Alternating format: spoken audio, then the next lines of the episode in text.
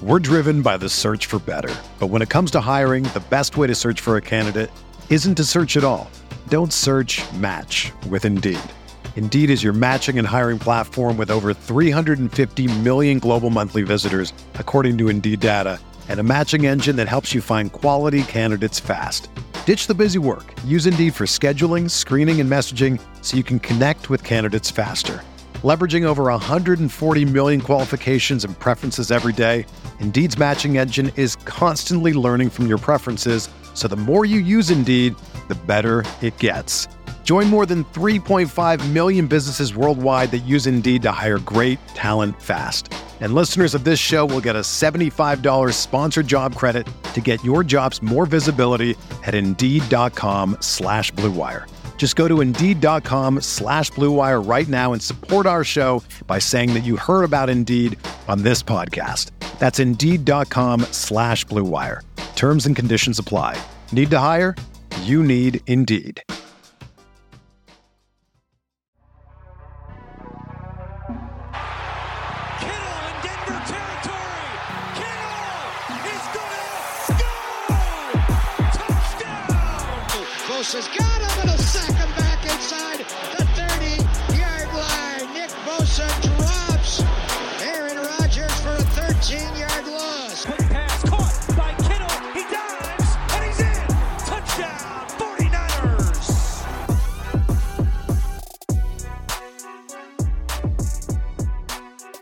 What is going on, everybody? Welcome to Striking Gold, your 49ers podcast on the Blue Wire Network. My name is Rob Louder. I cover the 49ers for all of you fine folks. And how the hell is everybody? Thought I was mad, didn't you? Hey, little random factoid. This is episode 222. So, what we're going to do is we're going to dedicate this episode of Striking Gold to the two time the back to back 1993 1994 blockbuster video game champion and true video game superstar in the online gaming community. Six foot eight, 37 inch vertical leap, and a huge 49ers fan, Dr. Disrespect. It, it 222, the two time. I mean, it only it only seemed right. So this episode is officially in the record books going to go down as a Dr. Disrespect episode. The man who watched the 49ers beat the Cowboys in the playoffs from right behind the 49ers bench. Just an absolute legend. Absolute legend. As you can see, I'm in a good mood. We're rolling. We're in a good mood. It's summer break. Football's back in session. Now it is in 105 degree heat. Y'all Central Valley folks know what I'm talking about. It has been hot as hell over here. I complain about it every year like I don't know it's coming. It's ridiculous. It's the most repetitive. It's like the definition of insanity. It's like I, I approach every Fresno and Fres, excuse me, every summer in Fresno, California, like something's going to change, and bam, smacked in the face with 105 degree heat again. But it is what it is. Makes me a stronger person. Okay. But the heat sucks, but it's always good to get out there, coach the kids, start laughing. It's probably my favorite part about coaching middle school football. It's just like the kids are hilarious. Like they're just they say the funniest, dumbest stuff in the best way. And I just can't get enough of it. They are hilarious and kind of, you know, they bring the kid out of me. They keep me young and, and I enjoy it. I really do enjoy it. I do it for free. Don't tell them that. But, and, and again, it's like, despite the fact that it's just so damn hot and all of our practices are in the hottest part of the day, I'm still out there. And it ain't because I'm like selfless or nothing. It's just because I, I just, I love it. It's a good time. It's getting to be around the game more. It's getting to kind of impact these players at a kind of a really important stage of their life. And I just love it. It's a great time. It's a great time. Middle school football, high school football. It's just a lot of memories in, in that little pivotal area of time. And I just like being a part of it. It's cool. Fourth of July is right around the corner. To me, that like really snuck up. Like I like had to sit there and think about it. I was like, wait a minute, it's July, it's June 30th. So that means Fourth of July is in like four days. Like I just kind of like looked around. I was like, is this true? Can anybody confirm this for me? And sure enough, I think it's Monday. Is it is it Monday? Yeah. Monday is Fourth of July. Holy shit. But speaking of Fourth of July, and I understand that especially to my audience, that I may begin to tread on some dangerous ground here. Y'all been if y'all been listening to me for a while, you know I'm not really a dangerous ground kind of guy. I kind of just walk my way along the fence, lean left, lean right, but I rarely jump off the fence and go too far to, to, to some other place. So, but when it comes to 4th of July, can we please just let some form of slight chaos, unadulterated fun, can we just let 4th of July go uncanceled? Like, despite some of the best efforts I've seen on social media, and I'm not saying this in a political way whatsoever. I'm not talking about anything political. It's, it's, it's just not me. But it's like I'm just so over watching Twitter collapse. At least a good portion of it collapse. And maybe the loudest portion because everybody's always loud about shit that they hate. I'm just so tired of watching that portion of Twitter just collapse under the weight of a few loud noises, a few nights a year. What do we have? 365 days a year and then there's people out there acting like let's just give it a week. Let's let's stretch it out a little bit. Like that week 4th of July week the 3 or 4 days before and the 3 or 4 days after whatever you want are just the most unbearable stretch of time ever and it's just I cannot roll my eyes harder at people that tweet this stuff like they're planting their flag and this is the fight that they want to fight was that a gunshot? My car alarm's going off. I have to work early. Can we just use drones with lights? My dog's losing his mind. Like every year. Now I do have a lot of a little bit of sympathy for the dog thing because I have dogs. My brother has dogs. My parents have dogs. Everybody I know has dogs. Well, on 4th of July, my dogs are out there watching the fireworks with us. And they don't run away. They don't get all crazy. They just kind of chill with us and watch the fireworks. Now, maybe that's not the norm. And, and, and I don't want to act like I am just the absolute expert in all of the inconveniences that Fourth of July could possibly bring. That's uh, I I'm 100% positive there's things that I'm missing. I get it. You're grumpy. You've gotten used to just getting rid of anything you complain about. But like Fourth of July, like I've made some of the fondest memories in Fourth of July. It's another chance to get together, friends and family, and have a little dangerous fun, maybe. Like Uh, just maybe do something a little stupid, which it seems like everybody's willing to do all the time in other ways. Why not involve a little bit of combustion into the into the equation? What's funny too is most of the people I see complain about it because, you know, obviously the vast majority of people I follow are from California because of the 49ers. They're the loudest people complaining about it, and California has the shittiest fireworks. I've had a Fourth of July in Tennessee, no, excuse me, Kentucky. I've had three Fourth of Julys in Texas. Um, there may have been one more in there somewhere else, and there are some way crazier fireworks going on outside of California, outside the little tubes that sit on your ladder and spray sparks up.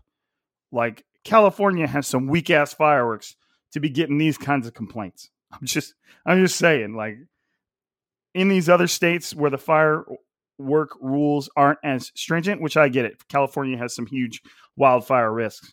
There is some crazy shit going out there and it is a ton of fun, but it's certainly pales or trumps whatever whatever we see here in California on 4th of July. So it's it's always I always enjoy having that comparison, that context in the back of my mind knowing what 4th of July is like in other states. It gets crazy and I've just always loved it. But I've always been just a small little tiny shred of an anarchist, like a straight A student that just loves doing stupid shit every now and then. I mean, guess what? Who what kid doesn't? I grew up on three acres, everything with a motor. We rode and crashed and hurt ourselves. So I guess that just kind of comes with my upbringing. But to me, like when it comes to Fourth of July and just really anything, not everything has to be perfectly safe. It doesn't not everything doesn't have to be perfectly safe all the time. A little dangerous fun. Not every trampoline needs a net, folks. If, I mean, if you've got a trampoline with a net, how are you going to nail a a circular board to the top of your fence, aka the top rope, and do WWE moves off of it, or the top of the roof, aka top of the cage? That that that was my trampoline upbringing before all of a sudden every one of them needed a net. I guess you just take it off, but I don't know. I, am going on too long about this. Y'all, y'all probably get where I'm coming from, and I'm sure uh, some of you disagree. That's perfectly fine. I'm not like saying that this is the way it needs to be, but to me, it just blows my mind that there's so many loud people out there. They're like Fourth of July. It's just, it's just such a hard time of year, and I'm just looking at it like, the hell am I reading? Am I the only one who thinks is insane? Maybe I am. I apologize if if I offended you. But that's the way I feel, okay? All right. Roster breakdowns continues. Roster watch. Uh, that, like Panda watch. For, anyways. And we are upon, I guess we're only one position in. We did quarterbacks last week, so it's not like we're deep into it, but where are my running backs? Where are my running backs? Guess that movie quote. Hit me up on Twitter. Where are my running backs? All right. So yeah, we're we're we're on running backs. If you if you didn't pick up on that. And first, right out the gate, when it comes to running backs in 2022 slash 2023, we need to obviously establish that the 49ers are going to run the ball a lot. A lot, a lot. If you thought the 49ers ran the ball a lot with Jimmy Garoppolo, I'm going to presume the 49ers are going to run it even more with one Trey Lance. I need to learn Trey Lance's full name. I got to throw some middle names in there, just despite that dude that says that I said I said full names too often. What's Trey Lance's middle name? What's somebody have it? Does Wikipedia have? I'm looking this up right now, right, right here. That's NFL Pro. This there's no way this site has his middle name. Nope. There's Trey Lance doesn't have a Wikipedia page. Oh wait, there it is. Trey Lance. It just says his normal. No, no middle names. Dang it! I want to learn Trey Lance's middle name. Mission to anybody willing to accept. Let's find Trey Lance's middle name. I'm sure I could have just Googled Trey Lance's middle name and probably found it, but I went through the typical channels. All right. So the 49ers offense under Trey Lance is obviously going to run the ball a lot. It's easiest way to take off pressure off a new quarterback.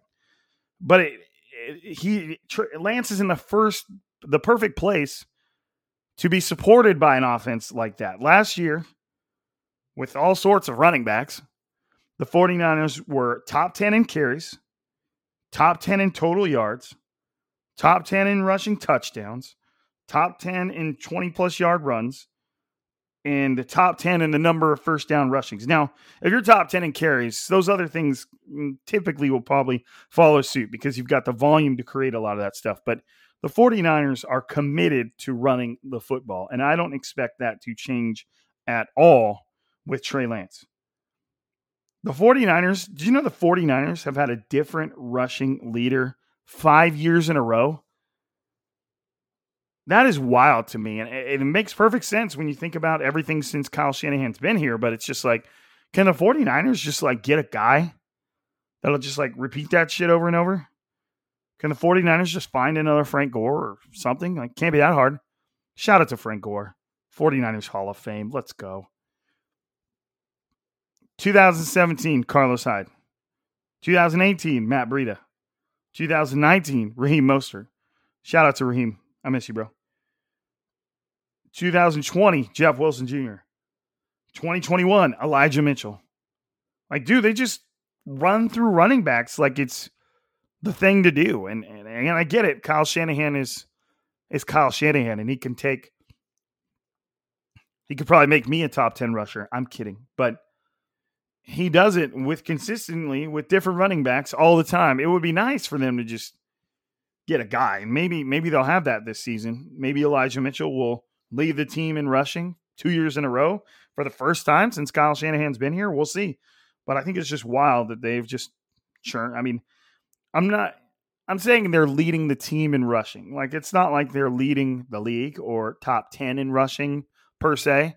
They may be. I'd have to look up where they where they fit in, but just the fact that the 49ers haven't consistently had a guy all this time despite the admiration and popularity of Kyle Shanahan's rushing offense. It's just kind of wild to me. You'd think you'd have some dude that was, you know, getting out of his rookie contract and just was like 49ers. Sign me up, man. I'll be your leading rusher for the next 4 years. That hasn't happened. So, I don't know. I don't know if it's going to happen, when it's going to happen. To me, the 49ers running back room is just right now in its current configuration based off what we've seen from these players it's like a little bit of an odd duck. Like it's it's not that the room is bad. It's not that there's not experience. It's not that there uh, the, the you know there aren't proven guys within the room. It just seems weird and maybe it's because it's unpredictable. I don't really know how it's going to shake out i don't really know how certain players are going to look it just seems odd we know that this group is going to be put in a position to succeed. We've already talked about that, about how the 49ers commit to the run, how that they're likely going to commit to it even more now that Trey Lance is here. Yet still, it's just kind of like, eh, it's not that I don't have faith in these guys. I just don't know what to expect. I don't know who's going to get the most carries. I don't know who's going to be able to really seize the role of the guy. Is anybody, or are they going to have three guys? Are they going to have two guys? It's just a little, just I don't know. Am I the only one that feels that way? It just seems it's different. It's like with the offensive line that has some serious question marks, where you really hope some guy, some of these guys are going to work out. Otherwise, the 49ers are going to be in trouble. We'll talk about that probably next episode. But with the running backs, it's not like I'm necessarily I don't necessarily feel like the 49ers are in trouble. I feel like they're going to be be able to effectively run the ball with the guys they've got in the room. I just have no idea what's coming from this group. Obviously, out in front, you've got Elijah Mitchell. He was a 2021 sixth round pick. Figures, you know, like figures the 49ers leading rusher in 2021 was a six round pick, especially when you go back and you look at those leading rushers. Matt Breida, undrafted. Raheem Mostert, I believe, was undrafted and obviously spent some time in the league as a, as a standout special teams player. Jeff Wilson Jr., undrafted, right? It's it's hard to keep up with these guys. Elijah Mitchell, six like it's they just have so many. You know, just they could. It's just wild how they just churn out these guys they're literally leading the charge of like you don't need to running draft a running back early. Yet the 49ers in the last two drafts have drafted a running back in the third round. So they're like arguing with themselves. Yes, Jeff Wilson Jr. was undrafted. So it's just it's it's it's just a weird group. It's a weird dynamic. I don't even know if we figured out what Kyle Shanahan values in a running back because they all seem to be a little different maybe that's what he values a little bit of, of versatility. But Elijah Mitchell, 2021 sixth round pick, with uh, which is like I just said, it's why I struggle with the idea that the 49ers need to or have drafted running backs early. Like we'll we'll get to that. We'll get to that. I'll make sure I come back to this point because I don't want to necessarily talk about it. Well, my next thought was look, if you're going to draft a running back early, like let's say the third round, versus an undrafted free agent, which the 49ers have proven very capable of finding, you'd think you'd be getting the same type of running back you would have gotten as an undrafted free agent just on steroids. All the traits, I don't mean literally on steroids, all the traits that you liked about this undrafted free agent, but presumably because you're drafting them in the third round, all of those traits are heightened, maxed out, like the the back of your X Men cards with the best mutants. All their their stats were really high. You know, some guys are fives and sixes. You know, undrafted free agent running back, their traits are fives and sixes. A third round picks, their traits are seven, eights, and nines. You know, I, it's you'd think you'd be getting what you wanted, just a better version of it, like anything you know, cars. You spend more money just to get a better, nicer car. But uh, the 49ers have kind of contradicted that in their own way. Their their draft choice running backs have just been mm, okay. I mean, it's kind of a short list under Kyle Shanahan of running backs drafted earlier on. We don't need to talk about Joe Williams, but it's they've just seemed like they've been money at these late round undrafted guys. And so you're just wondering, okay, so if they're going to draft a guy, then he's just going to be a better version of these undrafted guys, right? And the 49ers are going to finally have a guy. Well, kind of hasn't worked out like that. Doesn't mean that it won't because we've got some some young players that were highly drafted coming up down the depth chart. So maybe one of them will seize their moment. Man, I love the movie Coco. I think that might be my absolute favorite Disney movie. Is that wild? Coco? I just think it's phenomenal. Everybody, obviously, everybody knows about the ending, but anyways, phenomenal movie and phenomenal music. Let's go. So, the 49ers have almost been a contradiction to themselves, drafting running backs early, but then the later drafted ones or undrafted ones have seemed to be the most successful. And you've got a six rounder in Elijah Mitchell. That seems to be the best running back in the building right now. Doesn't mean he won't go unchallenged. Doesn't mean somebody can't take a spot. That can for sure happen. But you had Elijah Mitchell come in. He played in 11 games. He started 10 of them. So when he was out there, he was the man. 5'10, 200 pounds. He rushed 207 times last season for just shy of a 1,000 yards, 963, five touchdowns. That's an average of 4.7 yards per carry. That is very respectable. He also had 19 catches for 137 yards and a touchdown. So in terms of scrimmage yards, he was well over a 1,000. In fact, he was exactly 1,100. It's a great number. So Elijah Mitchell, when he was out there, he looked like the man. He looked good. And everybody considered him the man. Now, is he going to be able to maintain that hold? History says no. The 49ers have had five leading rushers in five years. So is Elijah Mitchell going to be the first one of that crew to lead the 49ers in rushing yards in consecutive years? We'll see. I, I think he's very capable. But they're still just, even with their best guy, their top guy, you just don't quite know what to expect, right? I don't think that's unfair of me to say that. And I'm certainly not saying Elijah Mitchell isn't capable of of just being the damn doing the damn thing, but I just I don't know. You know, he averaged just under 19 carries a game, which is pretty high for the 49ers. That's that's what I mean. He was he's the guy, you know, at, at the very least Elijah Mitchell was almost running it 20 times a game. Okay? He went over 20 carries. I, I believe it, I was looking at the game logs. I believe it was five times, which, you know, again, plenty of, of evidence that if Elijah Mitchell's on the field, he's getting the rock. Is somebody going to challenge him for that? We'll see. And the thing that may open that window up for someone else to really eat into his carries and try to take his job is his injury history. Just in last year, Elijah Mitchell has listed five different injuries. He suffered that shoulder injury earlier on in the season, missed two games. He had a uh, a rib sprain or a pull, uh, kind of unspecified. I don't believe he missed time due to that. He fractured his finger, missed a game. He uh, he had a concussion against Seattle. I believe that was a dirty hit too, if I'm not mistaken. If I'm thinking of the right hit, I believe it was pretty dirty. And then he missed three games after spraining his patella tendon in his knee. So it's that's a lot of injuries for one season. Now, for some reason, and I don't know what it is, and I'm sure there are smarter people than me out there that could tell us why 49ers running backs get hurt so often. One, running backs in and of themselves get hurt often. It's a very brutal position. We know that. You don't need me to tell you that.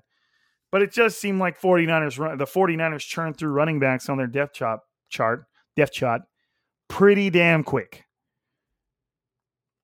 It seems like a lot of the 49ers running backs are constantly getting hurt and that may be the 49ers insistence on constantly bringing in new running backs.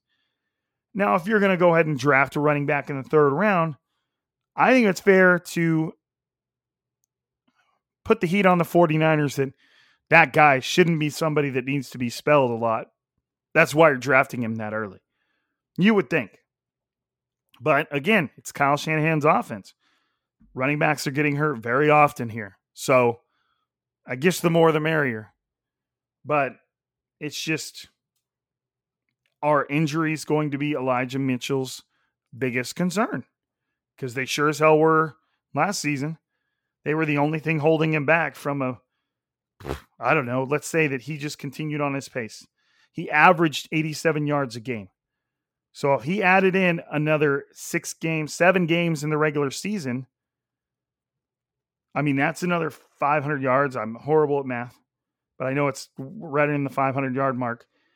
He's into the 14 to 1500 yard range. That is bona fide, like fantasy running back one, first round draft pick, the man type running back numbers. You'd have additional touchdowns as well. But again, how often does a running black running black um, pay 16 games? Play man, I'm all over the place. It's been a long day. I just wrapped up a football practice outside in 105 degree heat where I'm constantly yelling and talking. So please spare me. But so he he has the productivity of a running back one. Are the injuries his biggest inhibitor? That's what I want to know. Or is he going to just do it again? And maybe he actually puts up better numbers this year because rather than having 18.8 carries a game, he knocks that down to 14 or 13, but is able to do that throughout the entirety of the season.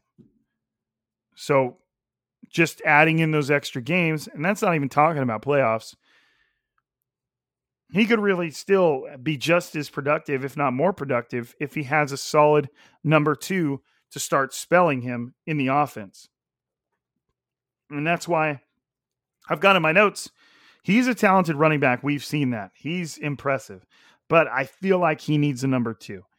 If the 49ers are going to run it 13 times a game, Elijah Mitchell should have 15 to 16. The next guy behind him should have eight to 10. And then the next guy behind him should have four to five, whatever that adds up to. Because we all know that like that 30 rush mark is like the sweet spot for the 49ers.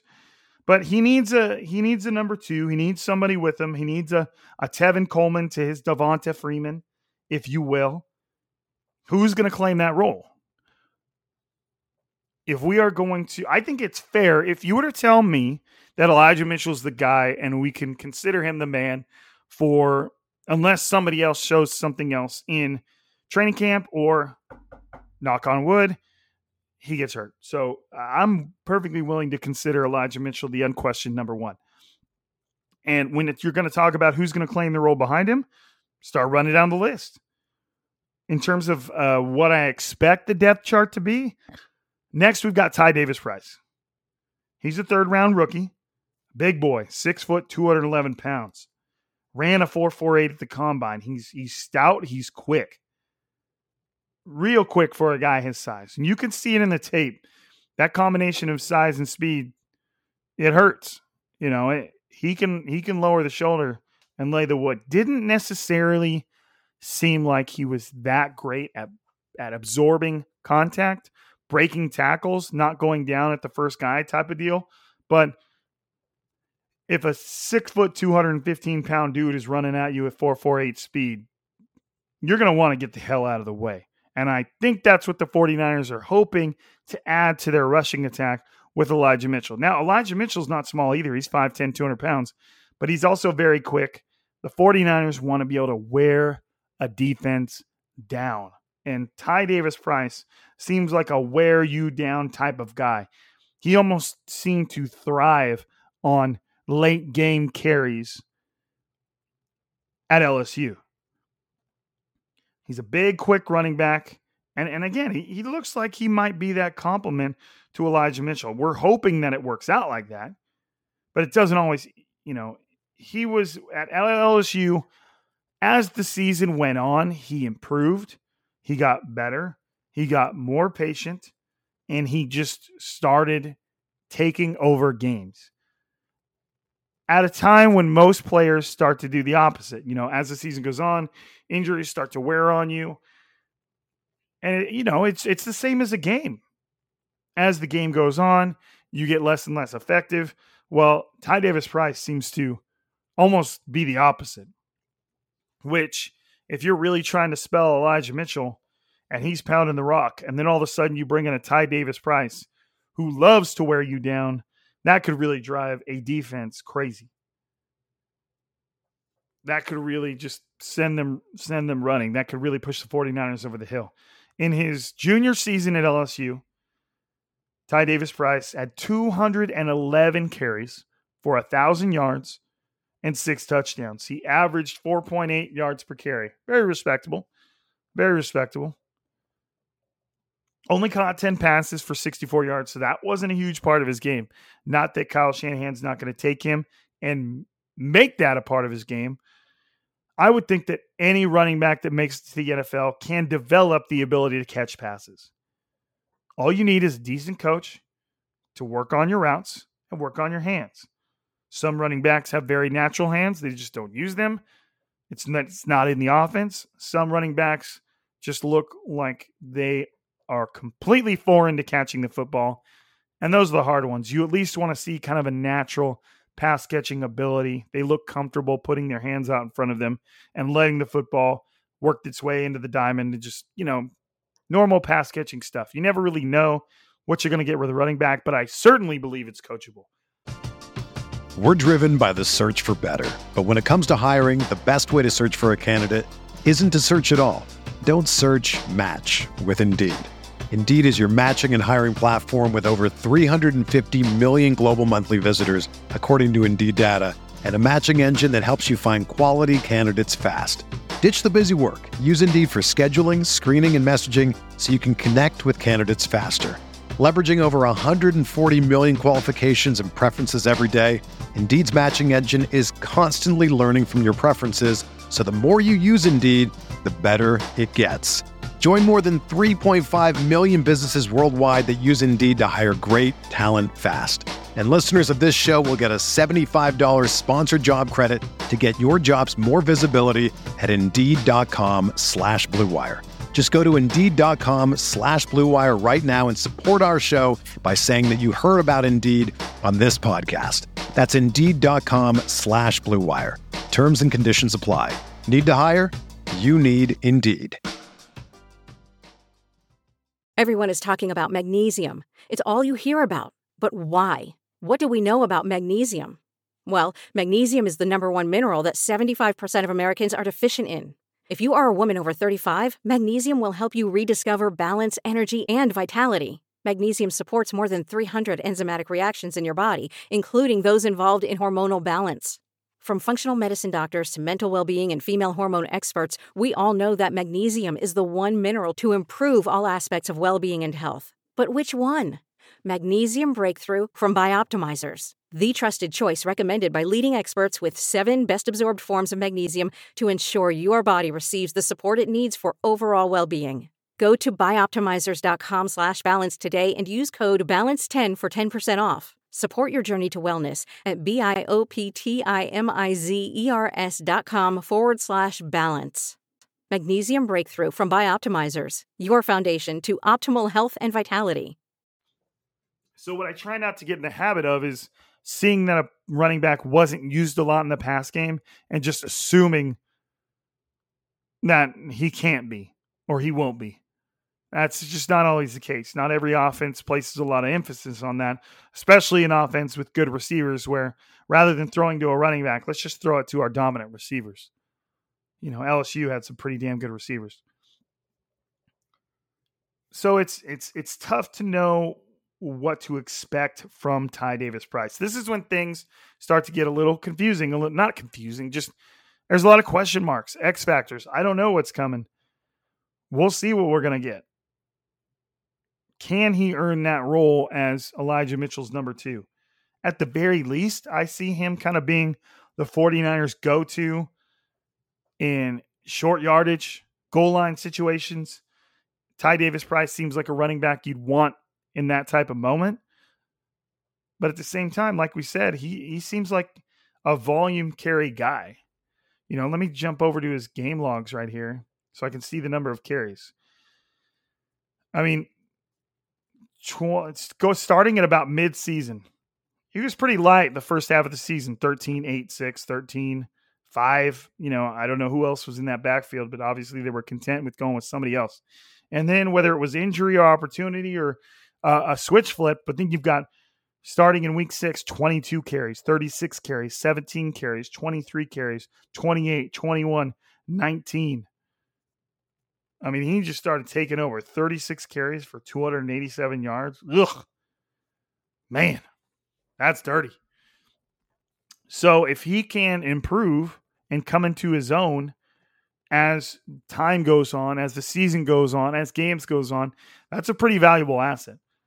We'll see if that's what the 49ers are planning on doing. Now, right behind Ty Davis Price is another third round running back just from the year prior in Trey Sermon.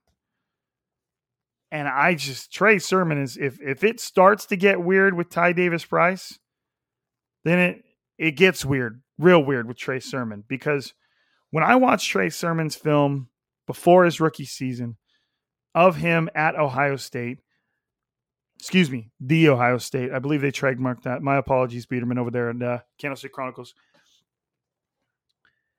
He just seemed like he would break at least three or four tackles every snap before going down. He he seemed like just so stubborn. I couldn't really get a gauge on his patience or you know his his vision, but he just hit the hole and he would never go down on first contact. And it just didn't seem like any of that translated. Now, we certainly haven't had a big enough sample size when it comes to Trey Sermon. He was okay last year. I'm not going to say that. I don't know why it's on his game logs. Let me get to his his stats. It certainly seemed like when he was given the chance, he just struggled to ever put anything out there that was ultimately impressive. He ended up only having 41 carries on the year. Injuries had a huge, were a huge reason for that. For a, 41 carries for 167 yards, it's a little over four yards a carry. It's not horrible. And then he had one touchdown. So I just, it's just another massive question mark. I'm not going to say that Trey Sermon can't do the damn thing, but nothing I saw for him last season, whether it comes to what he looked like when he was given the ball or his ability to stay healthy, nothing I've seen would just give me any reason to have any confidence in that. Adding a little bit of weirdness to the 49ers drafting him in the third round. And just like Elijah Mitchell, but obviously completely different performance on the field. But Trey Sermon's got some injury issues too.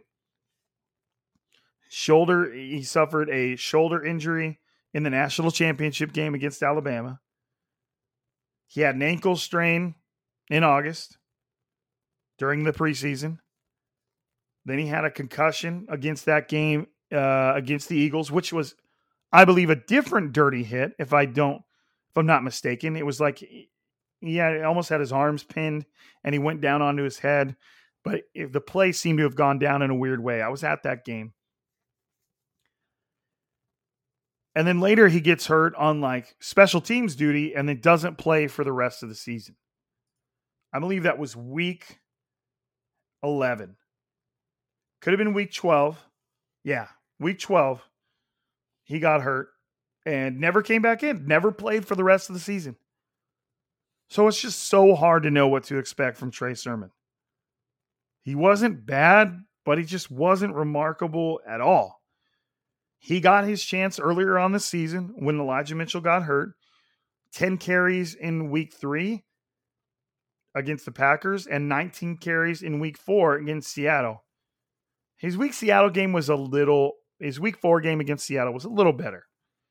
He only averaged 3.1 yards a carry against Green Bay but then he averaged 4.6 yards per carry on 19 carries for uh, 89 yards against Seattle. So decent. And then the next time he came back out and got 10 carries, he averaged just a little over three yards a carry again. So I don't want to bash Trey Sermon. He hasn't done anything to deserve bashing. He's just, when he's been on the field, he hasn't been impressive.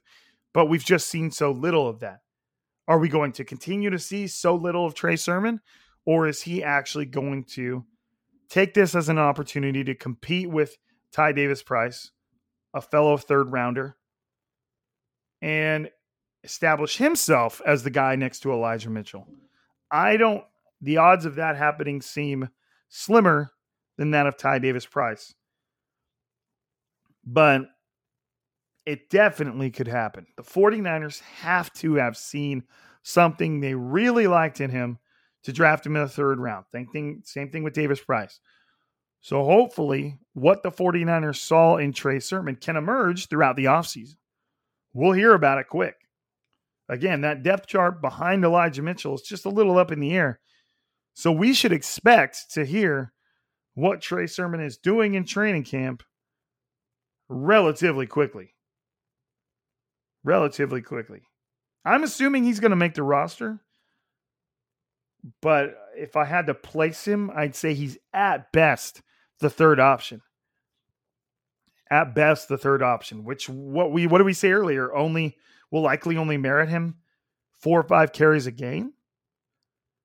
That would not be considered a an encouraging development for a third round, a, a second year third round pick. It's going to be interesting watching watching those two players compete. Trey Sermon and Ty Davis Price. And then behind those two, you've got Jeff Wilson Jr. He re signed with the 49ers this offseason for a one year deal. Like we said, I believe it was 2020. He led the team in rushing yards. Just making sure I got the right one. Yep. Jeff Wilson Jr. One of the best touchdown, best run slash touchdown celebrations I've seen in a long time. That year against the Cardinals, catching that like Texas route where he ran out of the backfield, got past the D line, made a sharp right turn right to where the linebackers used to be, caught that no look pass from Jimmy Garoppolo, and just beelined it like 30 yards straight into the end zone and just starts flailing his arms all over the place. And I loved it because it was just unrestricted excitement. Like he was just what I I think one of the things I tweeted about was just imagine if someone tried to tackle Jeff Wilson Jr.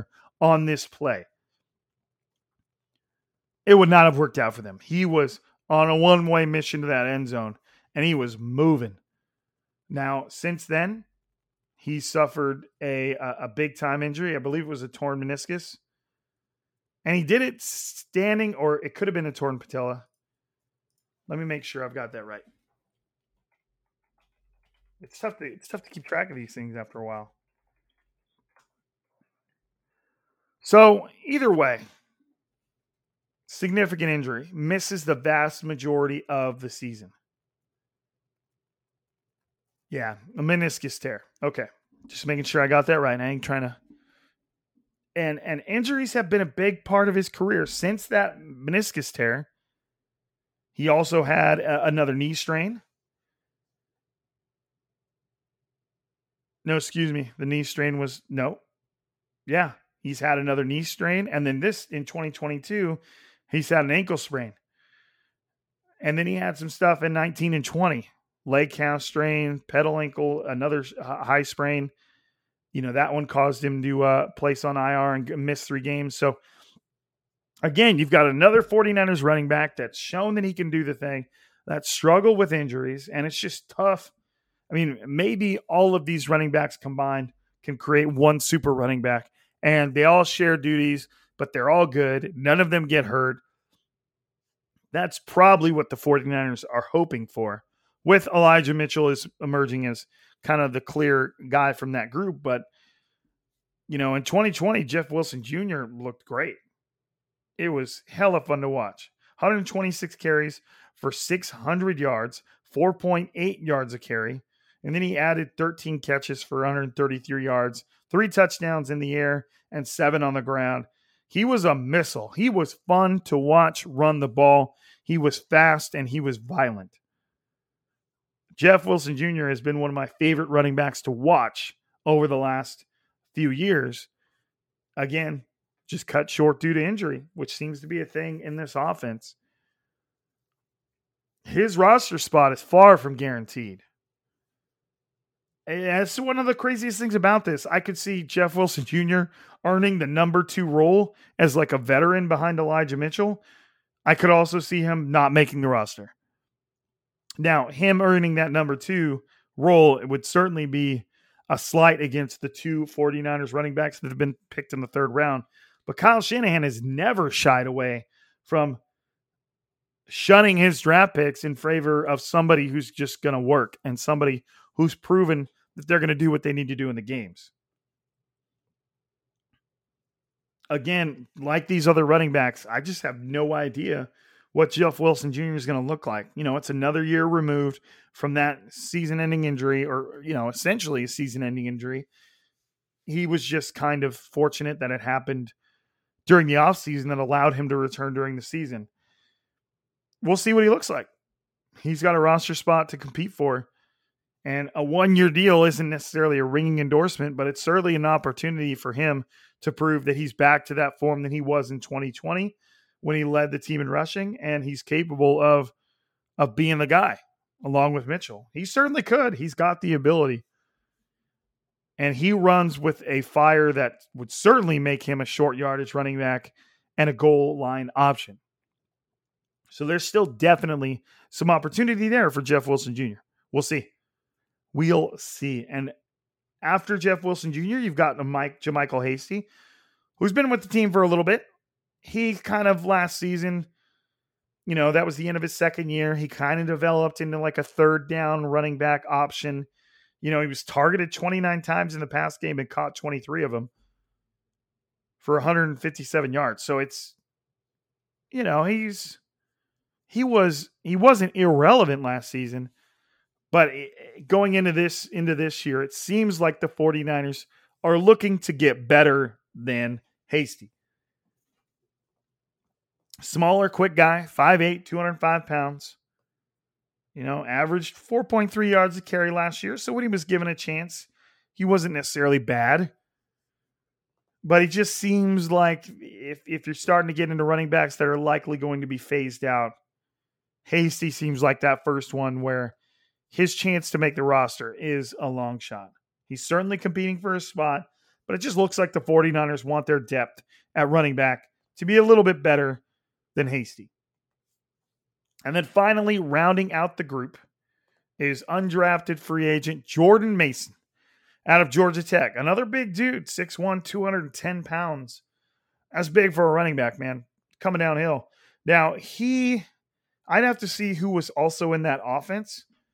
He's never had necessarily massive numbers. He's had he had some good seasons at Georgia Tech. Georgia Tech. As a sophomore, he had 172 carries for 899 yards, 5.2 yards a carry, and seven touchdowns. That's nice. That's nice. Now, going all the way to his junior year, I believe he got to. It says he did two junior years, but he only played in six games in his first junior year. So there had to have been some eligibility thing there. He had 87 carries for 439 yards and five touchdowns. Throughout his career at Georgia Tech, 449 carries, 2,349 yards at 5.2 yards a lick and 17 touchdowns. Not bad. Added 26 catches for almost 200 yards and a touchdown. So, long shot to make the roster. Seems like a great practice squad candidate if they like what they see. But as we've seen in the past, earning a roster spot certainly isn't outside the realm of possibilities for Jordan Mason. He's just going to have to really show that he deserves that third or fourth spot. Because what you don't want to forget is, and I'm going to have to, and you know, no, Kyle Juszczyk. I was, you know, I guess I could include him with tight ends, but he should definitely be included with running backs, right? I should have started with Kyle Juszczyk. The fact that I am throwing Kyle Juszczyk into the back of this podcast right before the exit is an insult to Juice. And Juice, if you're listening to Striking Gold, which I know you do, I apologize. The best fullback in the league deserves more. But Juice is a guy. Juice is a dude. Eh, I've never for one second questioned the 49ers money that they've spent on Kyle Juszczyk. He is just he's the personality you want in the locker room. He's the leader you want in the locker room. He is so versatile on the field. He's capable of being like a tight end three. He's capable of being another running back. He blocks his ass off as a fullback. And there's a reason he's been in the league for what is he coming up on nine years as a fullback? I just don't think Kyle Juszczyk gets enough respect. And of course, putting him at the end of this podcast doesn't doesn't help my cause. But the dude is just constantly finding ways to be involved in plays and be a huge reason they work. It, like I just could not, I cannot say enough good things about Kyle Juszczyk. I'm so glad he's on the team. Getting to cover him is awesome. Getting to interview him in the lo- interview him in the locker room is awesome. He's always up for it, win or loss and he just is part of what I feel are like the essential cogs to making this team work. He's really high up there for me, probably a little higher than he should be or than he actually is. But Kyle Juszczyk is a man, is the man. And I wouldn't list that many 49ers in terms of players that I would like rank on this team, there wouldn't be that many of them before I got to Kyle Juszczyk. So, not a lot of competition there.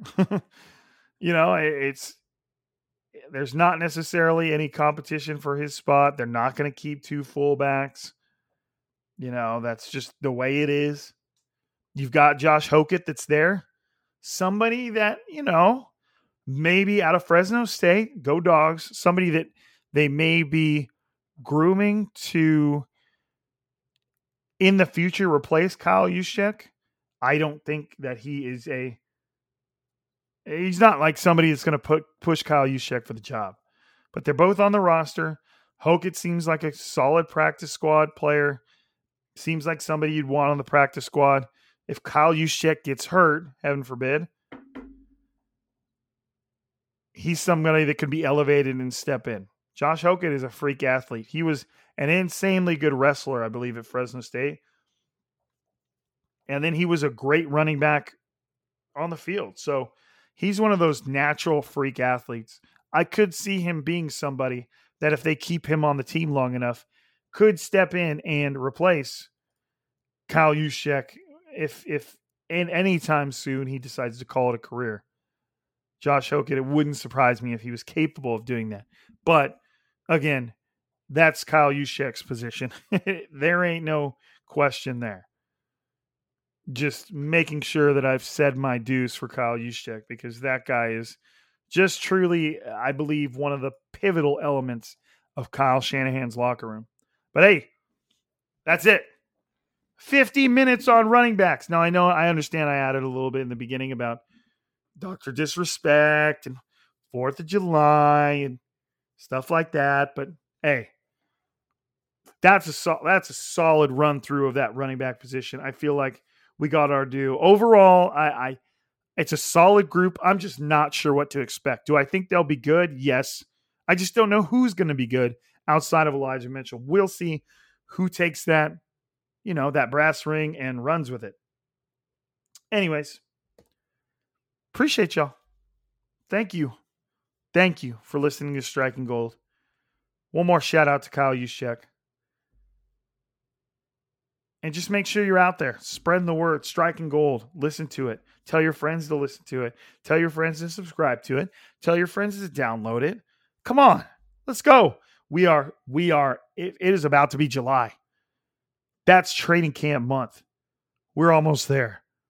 And again, like I said last episode, when training camp starts, to me, that's like the beginning of the season. Like it's not technically, but that's when shit gets interesting. So, hey, again, appreciate y'all. Thank you for listening to Striking Gold. I can't ever say thank you enough. But for an episode, we, we got to call. We got to get out of here eventually. I hope you all enjoy your 4th of July. I hope you make loud noises. I hope you risk your fingers, don't go too far. Keep them all. I want everybody back here next week on Striking Gold with 10 fingers, with 10 toes. Don't do nothing that stupid, but have a little dangerous fun. Go enjoy the holiday. Be a ridiculous American. I appreciate you. But for another episode, this is Striking Gold. I'm Rob, and we are signing out.